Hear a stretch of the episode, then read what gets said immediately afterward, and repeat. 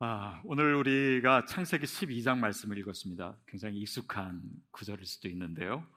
아, 근데 창세기에 있어서 12장은 굉장히 특별한 의미를 차지합니다.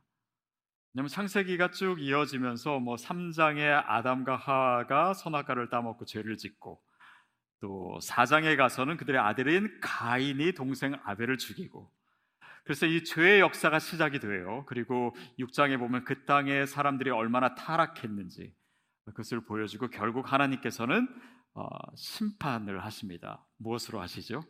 어, 노아의 아, 홍수, 홍수니까 홍수로. 그래서 이제 노아의 방주 얘기가 어, 나오고 또 11장에 와서는 사람들이 계속 교만해지고 그래서 하나님보다 더 높아지기 위해서 바벨탑을 쌓은 사건도 11장에 나옵니다. 그래서 그런 일들이 계속 되다가 말하자면 어, 인간의 죄와 저주가 계속 이어지다가 12장부터는 아브라함이 등장하고요. 그리고 믿음과 축복의 역사가 시작됩니다. 그러니까 굉장히 큰 반전이 어, 있는 거죠. 그러니까 그거를 상징적으로 보여주는 어, 구절이 뭐냐면요. 11장 30절입니다. 사례의 이야기인데요. 함께 읽겠습니다. 시작. 사례는 임신하지 못함으로 자식이 없었더라.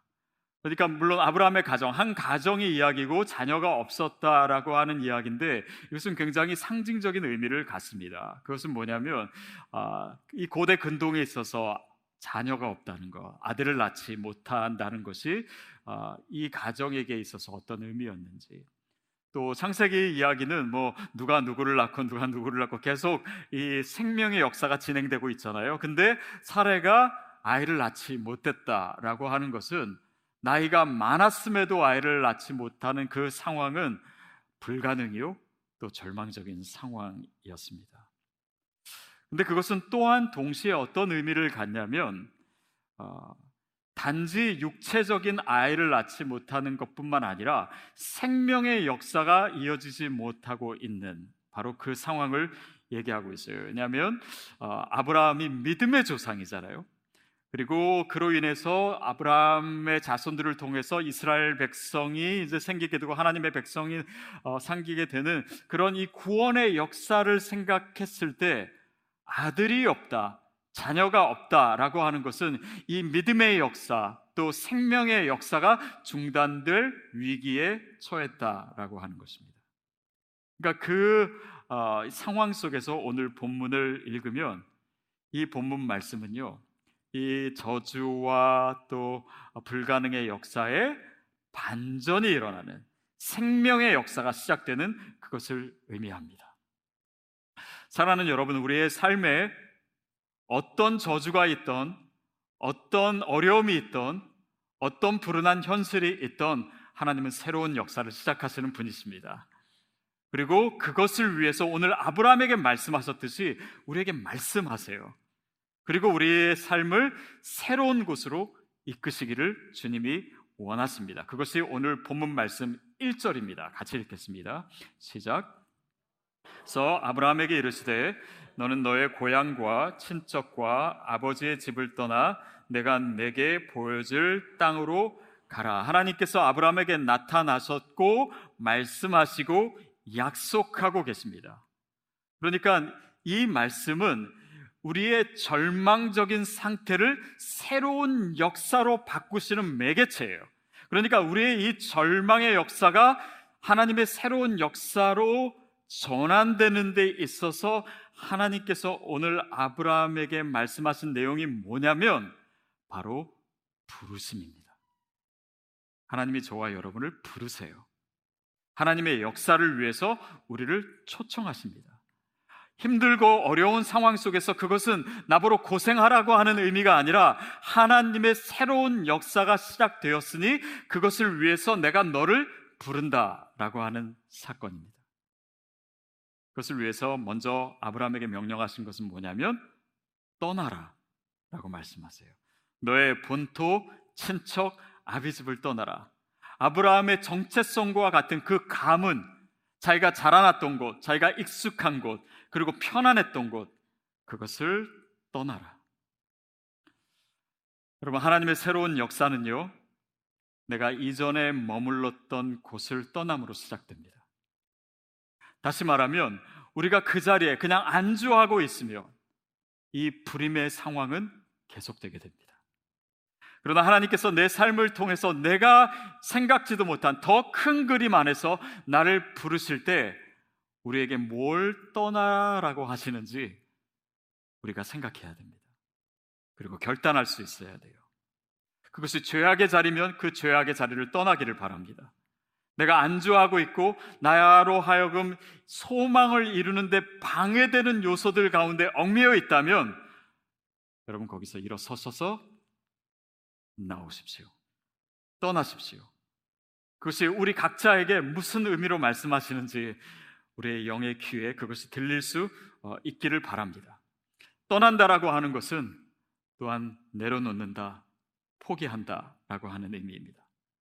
인간적으로 보기에는 좋아 보이는데 나로 하여금 생명의 역사에 참여하지 못하게 하는 그 무언가가 있는 곳입니다.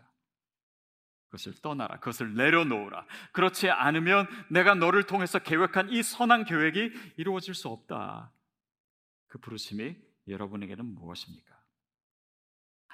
또한 그것을 떠나는 것 자체가 목적이 아니라요. 우리가 어디로 가느냐가 우리에게 더 중요하지요. 내가 지시할 땅. 내가 너에게 보여줄 땅으로 가라라고 말씀하세요. 어, 이것은 우리가 어, 크게 한 두 가지 의미로 생각해 볼 수 있습니다. 어, 우리가 안주했던 곳에서 떠나라라고 한다면 그것이 어디일까요? 또 많은 크리스천들이 그냥 하나님을 잘 믿고 또 하나님이 원하신 대로 행하면 하나님이 나에게 복을 주셔서 내가 편안하고 안주한 곳에 오래 있을 수 있도록 하는 것이 마치 신앙생활이고 신앙의 목적인 것처럼 생각합니다. 그런데 그러지 않을 때가 많아요. 오히려 그 안전한 곳을 떠나라라고 하실 때의 그 의미는 그 안에만 머물러 있지 마라. 마치 베드로가 아, 변화산에서 정말 하나님의 임재를 체험하고 그것이 너무 좋아서 여기에 있겠, 있고 여기서 초막 세 개를 짓게 해주세요라고 얘기했을 때 예수님은 그 질문에 그 요청에 대꾸도 안 하세요. 그리고 그 십자가의 길을 걸어가셨습니다. 그것이 오늘 우리 삶에 있어서 무슨 의미일까요? 또 많은 이들이 교회 안에서요 영적인 양식을 취하는 것 이것이 신앙생활의 전부라고 생각해요. 근데 이 영적 양식만 계속 취하지요. 그리고 이 생긴 영양분을 가지고 우리가 밖에 나가지 않으면 영적인 비만이 생깁니다. 마치 비만이 우리 몸에 각종 질병을 일으킬 수 있듯이 영적으로도 우리가 주저앉아 있으면 계속 살만 찌는 거예요.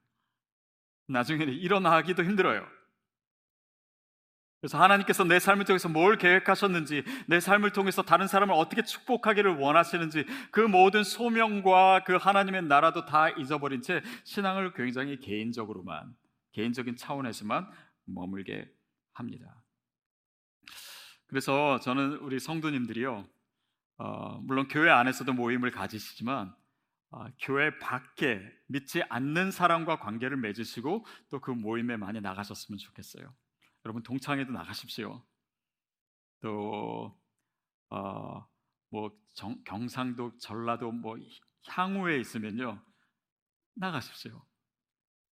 어, 또뭐 해병대 전후회 뭐 이런 것도 있더라고요. 나가세요. 또 배드민턴 동호회 나, 나가세요. 믿지 않는 사람과 관계를 맺으십시오. 왜냐하면 거기가 우리가 있어야 될 곳입니다. 그러니까 세상 교회는 산 속에 있는 것이 아니라 교회는 세상 가운데 있는 것입니다. 여러분이 교회잖아요. 어떤 분들은 예수를 오래 믿고 나니까 나는 주변에 믿지 않는 사람이 하나도 없습니다. 라고 얘기하실 수 있어요.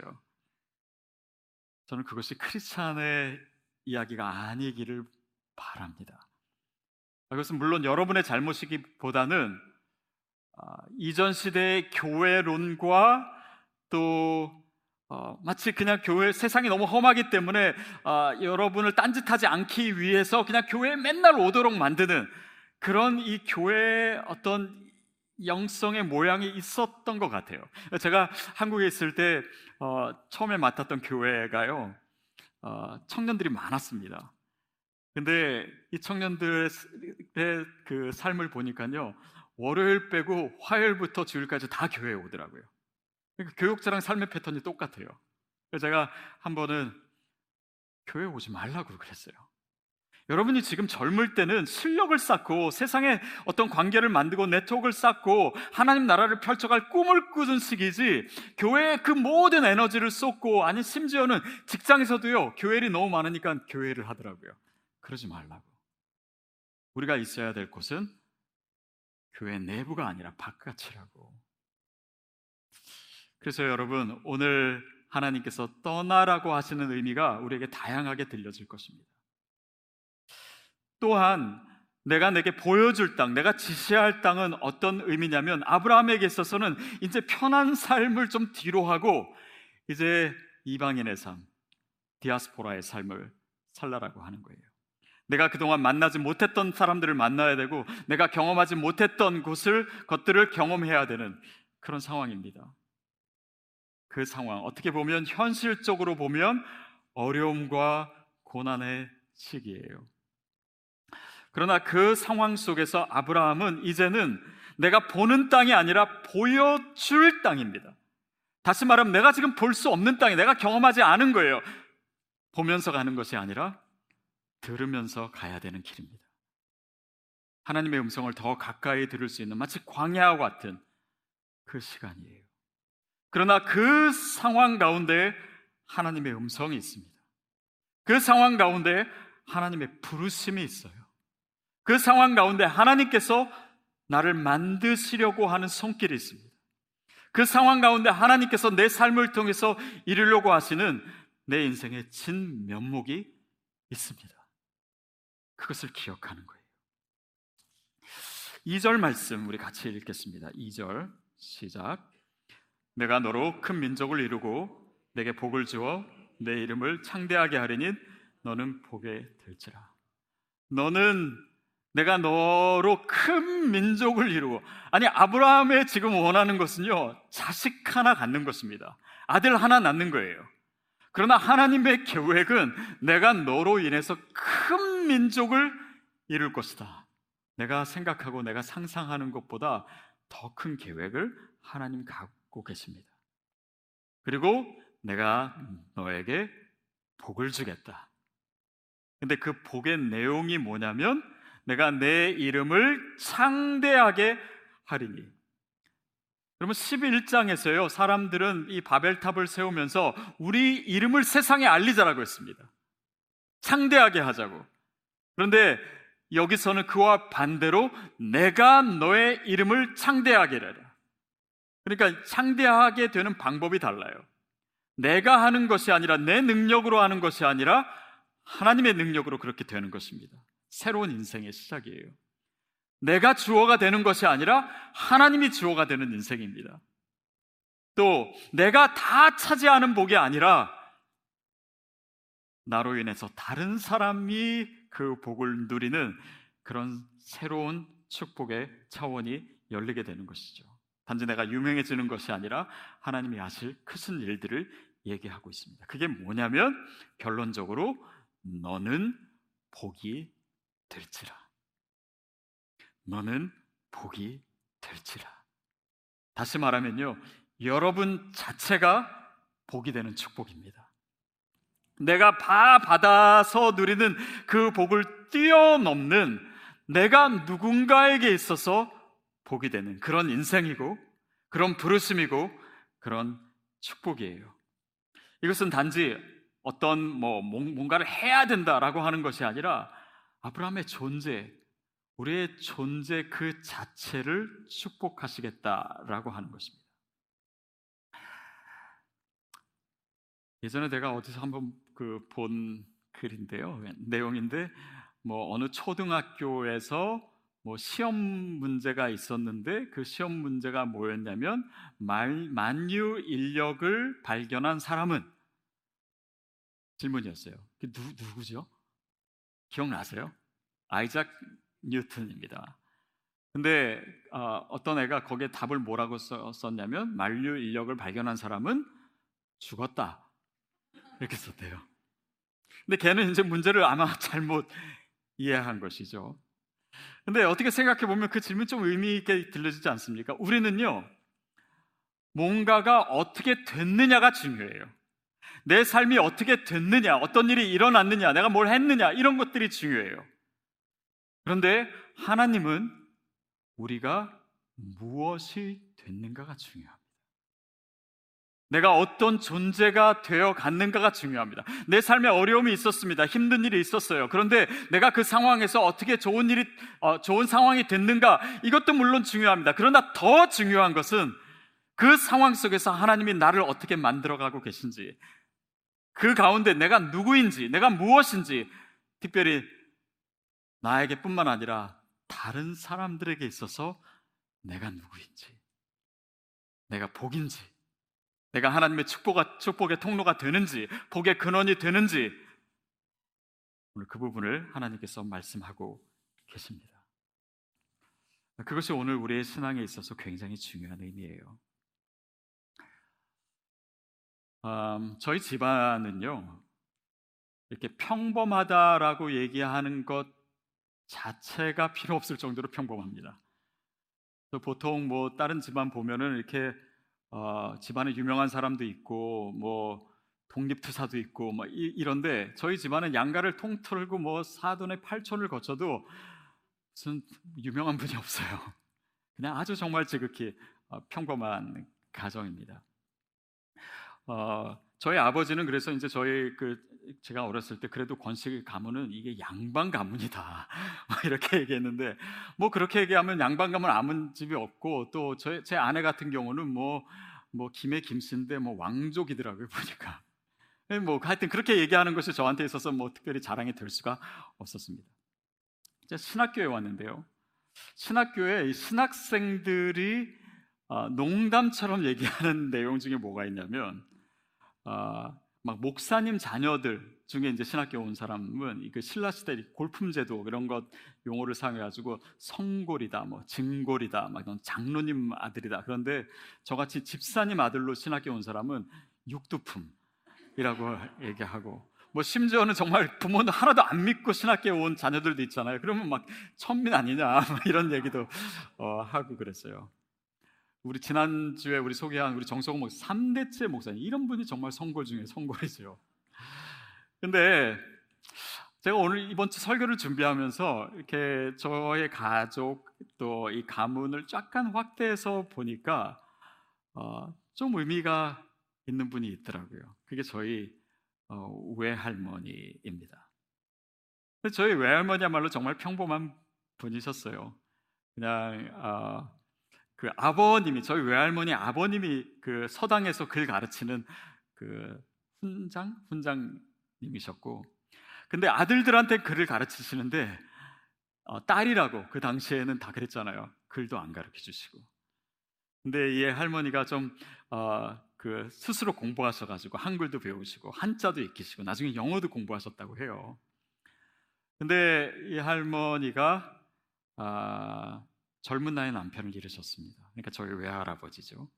41살 때 저희 할아버지가 그 철도 그 기차를 운전하시는 분이었는데 날 갑자기 심장마비로 돌아가셨어요. 아, 7남매를 남기고 그리고 그때가 6.25 때였습니다. 그러니까 이 전쟁통에 젊은 여인이 정말 7남매를 두고 너무나 삶이 막막했습니다. 근데 살기 위해서 살기 위해서 이 자녀들을 정말 억적같이 사셨어요. 그래서 자녀들을 양육하고 나중에는 전라도에서 주는 장한 어머니상을 받으셨대요. 그래서 저희 집안도 육두품 중에서는 좀 괜찮은 집안입니다. 어, 장한 어머니상도 받고. 근데 어, 그 칠남매가요. 저희 뭐 삼촌들이고 뭐 이모고 다 그렇잖아요. 어, 아주 훌륭한 권사님 또 장로님들이 되셨어요. 그리고 잘 믿는 어떻게 보면 좀 세게 믿는 집안이 되었습니다. 왜 세게라고 말씀드리냐면 어, 그 중에는 이제 믿지 않는 배우자와 결혼하신 분도 있잖아요. 그러니까 우리 그 친척들은 절대 밀리지 않는 믿음이었습니다. 심지어 저희 부모님, 저희 아버님도 결혼하실 때 믿지 않으셨거든요. 근데 나중에 저희 어머니로 인해서 믿게 되셨고 그 저희 친가 이 안동권 씨 예수 잘 안 믿기로 유명한 이 안동권 씨가 나중엔 다 크리스찬이 됐어요. 그리고 아, 그 바로 밑에 이제 저희 조카들이죠. 한 30여 명 되는데요. 지금도 예수 안 믿는 사람이 아무도 없습니다. 그리고 거기서 선교사와 목사들이 나오기 시작하는데 7남배 중에서 한 가정만 빼고요. 선교사와 목사들이 다 나왔어요. 어떤 가정에는 두 명, 어떤 가정에는 세 명, 어떤 가정에는 더 많이. 저희 부, 어머니 밑에 이제 저희 형제만 봐도 저희 누나가 사모니까 매형이 목사죠. 제가 목사죠. 제 동생도 어, 지금 야구를 통해서 선교하는 일을 하고 있고 또 신학도 공부해가지고 교회선 전도사 하고 있고. 그러니까 이 집안을 볼 때 할머니로 인해서 다 예수님을 알게 됐고 할머니가 그 당시로는 상상도 할 수 없는 믿음의 역사가 할머니로 인해서 시작된 것이에요. 제가 할머니에 대해서 좀더 어, 알고 싶어가지고 어머니께 전화를 드렸는데 뭐 특별한 것이 없더라고요. 그냥 할머니는 아주 평범하지만 그냥 신실하게 예수를 믿는 분이었어요. 매일매일 성경을 읽으시고 성경책이 다 닳도록 늘 말씀 가까이 하시고 주님과 친밀한 교제를 나누시고 기도하시고 그러면서 하루하루 그 힘든 삶의 무게를 살아내시는 그냥 믿음의 사람이었습니다. 그러나 그 모습을 보면서 그 자녀들은 믿음을 갖기 시작했고 또 그 믿음의 뿌리를 깊이 내리게 됐고 그래서 지금도 그 자녀들을 통해서 선교사인 분들을 통해 아니 모든 자녀를 통해서 복음이 전해지고 있는 어떻게 보면 할머니 굉장히 평범한 그냥 믿음의 삶을 사셨을 뿐인데 그 자체가 성교적 역사가 된 그런 의미가 아닌가 그런 생각을 했습니다. 여러분 제가 말씀드리고 싶은 것이 그것이에요. 우리는 성교적 교회, 성교적 삶 이것을 얘기할 때 뭔가 우리가 나가서 복음을 전하고 해서 성, 성교를 하고 아우리치를 가고 그런 것만 성교 사역이라고 생각해요. 그런데 우리가 믿음을 갖는 것, 하루하루 믿음을 살아내는 것, 내가 주어진 상황 가운데 믿음으로 하루하루를 이겨내는 것, 그 자체가 선교일 수 있습니다. 왜냐하면 우리가 복음을 받고 예수 그리스도를 믿는 것 그 자체는요, 이미 선교적인 거예요. 예수님의 제자들이 있었습니다. 예수님을 따라다녔어요. 그들이 제자가 되었습니다. 그러나 그 주님을 따르던 제자는요, 곧 사도였습니다. 그게 사도행전적인 역사잖아요. 제자 따로 있고 사도가 따로 있는 것이 아니에요. 예수를 믿는 것 자체가 그 생명의 역사에 있어서 그 복음의 통로가 되는 것입니다. 그러니까 제가 우리 성도님께 자주 얘기하지만 복음이라고 하는 건 우리 안에서 그냥 갇혀 갇혀 있을 수가 없는 것이에요. 생명의 역사이기 때문입니다. 그러니까 내가 복음을 전하지 않는 사람, 내가 그냥 내가 신앙생활 하고 내가 잘 믿고 내가 마음 편안하고 내가 죽어서 천국 가고 구원 얻는다라고 하는 의미에만 머물러 있는 한 우리의 신앙에는 어느 순간 왜곡이 생기기 시작해요. 그냥 나를 위한 믿음, 나의 평안함을 위한 믿음, 나의 성공을 위한 믿음, 내 자녀를만을 위한 믿음. 그러니까 삶에 있어서 내가 누구를 위해서 존재한다는 생각을 안 하고 내 삶의 모든 의미를 내 삶 가운데서만 찾아요. 그러니까 의미를 놓쳐요. 때로는 그것 때문에 하나님께 삐쳐요. 하나님의 뜻을 헤아리지 못해요. 내가 복으로 누군가에게 있어서 복으로 존재하고 있다라고 하는 사실을 잊어버리기 때문입니다. 그래서 성교적 삶이라고 하는 것은요, 단지 전도 많이 하는 것이 아닙니다. 선교적 존재가 되는 것. 그것이 이미 우리의 믿음 안에 포함되어 있다라고 하는 것입니다. 이것은요, 전도 안 해도 된다. 아우리치 안 가도 된다. 그냥 믿기만 하면 된다. 그냥 자녀 많이 나가지고 그냥 교회 다니게만 하면 된다 라고 하는 의미가 아니에요. 제가 몇 년 전에 어, 한 선교지에서 들었던 얘기인데요. 어, 한 대형 교회에 의료 선교팀이 왔다 갔대요. 근데 어, 그 의료 선교팀이 정말 준비를 굉장히 철저하게 하시더래요. 그래서 어, 뭐 완벽하게 준비를 하고 그래서 맨날 선교사님한테 몇 달 전부터 전화해서 호텔은 이런 데 구해달라 또 차는 이런 것들로 준비해달라 뭐 거리는 이렇게 하게 해달라 또 사람들은 요만큼 오게 해달라 그리고 음식은 이렇게 해달라 진짜 그리고 심지어는 이 변기 커버까지 다 준비해가지고 오신 거예요. 선교사님이 사실은 우리가 이제 아우리치를 간다라고 하는 것은 거기 있는 선교사님들을 위로하고 또 격려하고 또 현재 사람들의 아픔에 우리가 동참하고 또 그것에서 불편함을 경험하고 이런 것이 아니라 그냥 거기서 의료 사역은 굉장히 잘하고 가셨대요. 자신들끼리는 막 은혜 받았다고 갔대요. 그러나 그들의 모습과 그들의 존재 자체가 선교적이지는 못했던. 그럼 어쩌면 우리의 신앙의 모습이 그럴 수 있습니다. 우리가 뭔가를 하는 것 자체가 너무 중요해진 나머지 우리가 어떤 존재가 되는 것, 또 내 삶에서 어떤 일이 일어나는 것, 그 자체에 우리의 모든 신앙적인 의미를 두는 한 하나님께서 우리를 만들어 가시는 내 인생의 진짜의 목적과 진면목은 놓칠 수가 있어요. 여러분 그런 면에서 우리가 교회론을 다시 한번 생각해 볼 필요가 있습니다. 선교적 교회는요 단지 선교를 많이 하는 교회가 아닙니다. 아우리치를 많이 가는 교회가 선교적 교회가 아닙니다. 우리가 가진 이 믿음이 그 자체로 선교적임을 알고 선교적 존재가 있는 곳, 그 모임이 바로 교회예요. 여러분 자신이 저 자신이 성교적 교회입니다. 그래서 이 존재론적인 의미가 더욱더 분명해질 때 하나님의 역사가 더 시작되는 것이에요. 그런 의미에서 선교지는 공간적인 의미가 아닙니다. 여러분이 있는 곳이에요. 우리가 처한 상황입니다. 저희 할머니에게 있어서 그런 어려운 자녀가 많고 어려운 일을 당하고 그것은 고난의 크기가 아니었습니다. 선교지의 크기였어요. 우리가 처한 이 상황 속에서 이 어려운 상황은 그냥 내 삶에 주어진 힘들고 어려운 고난의 크기가 아니라요. 선교지의 크기입니다. 그렇기 때문에 그것이 무겁다면 하나님께서 나에게 더 중요한 일을 맡겨주신 것이죠. 거기서 내가 어떤 존재가 되기를 원하시는지, 내 삶을 통해서 어떤 하나님의 메시지가 전달되기를 원하시는지, 단지 내 인생뿐만 아니라 다른 사람에게 있어서 나의 존재의 의미가 무엇인지, 그리고 내 삶을 통해서 어떤 일이 이루어질지는요, 내가 상상도 할 수 없습니다.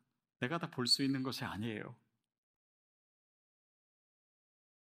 마치 고구마 줄기를 빼기 시작하면 땅 위에서는 보이지 않던 것이 수많은 열매로 맺어져 있듯이 오늘 내가 믿음으로 살아가는 그 모습 그 자체가 성교이고 그 자체에 성교적인 DNA가 있고 다시 말하면 내가 이 모든 상황에서 하나님의 사람으로 있다라고 하는 것이 바로 성교사임을 깨닫게 되는 것입니다.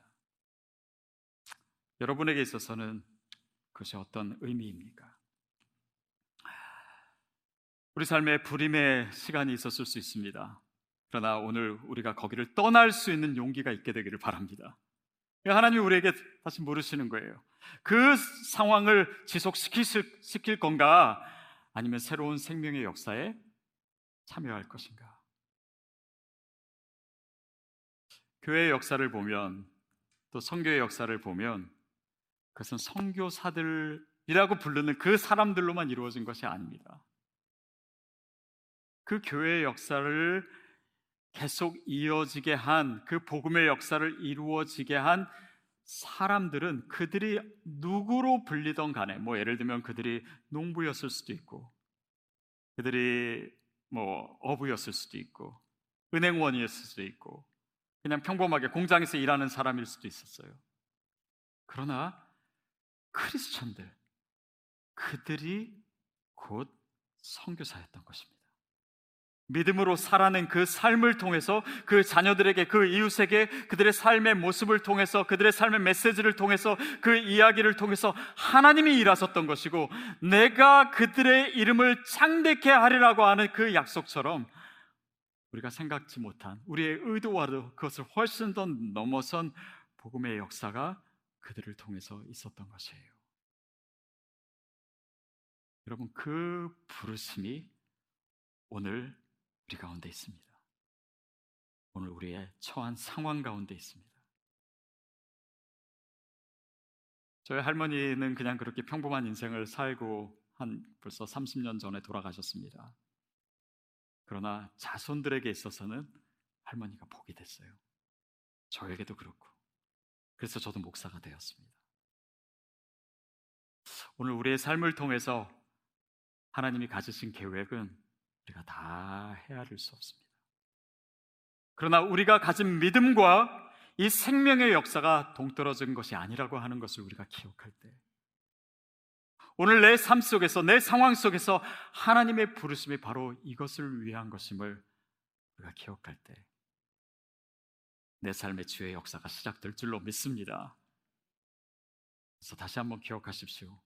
나는 선교사입니다.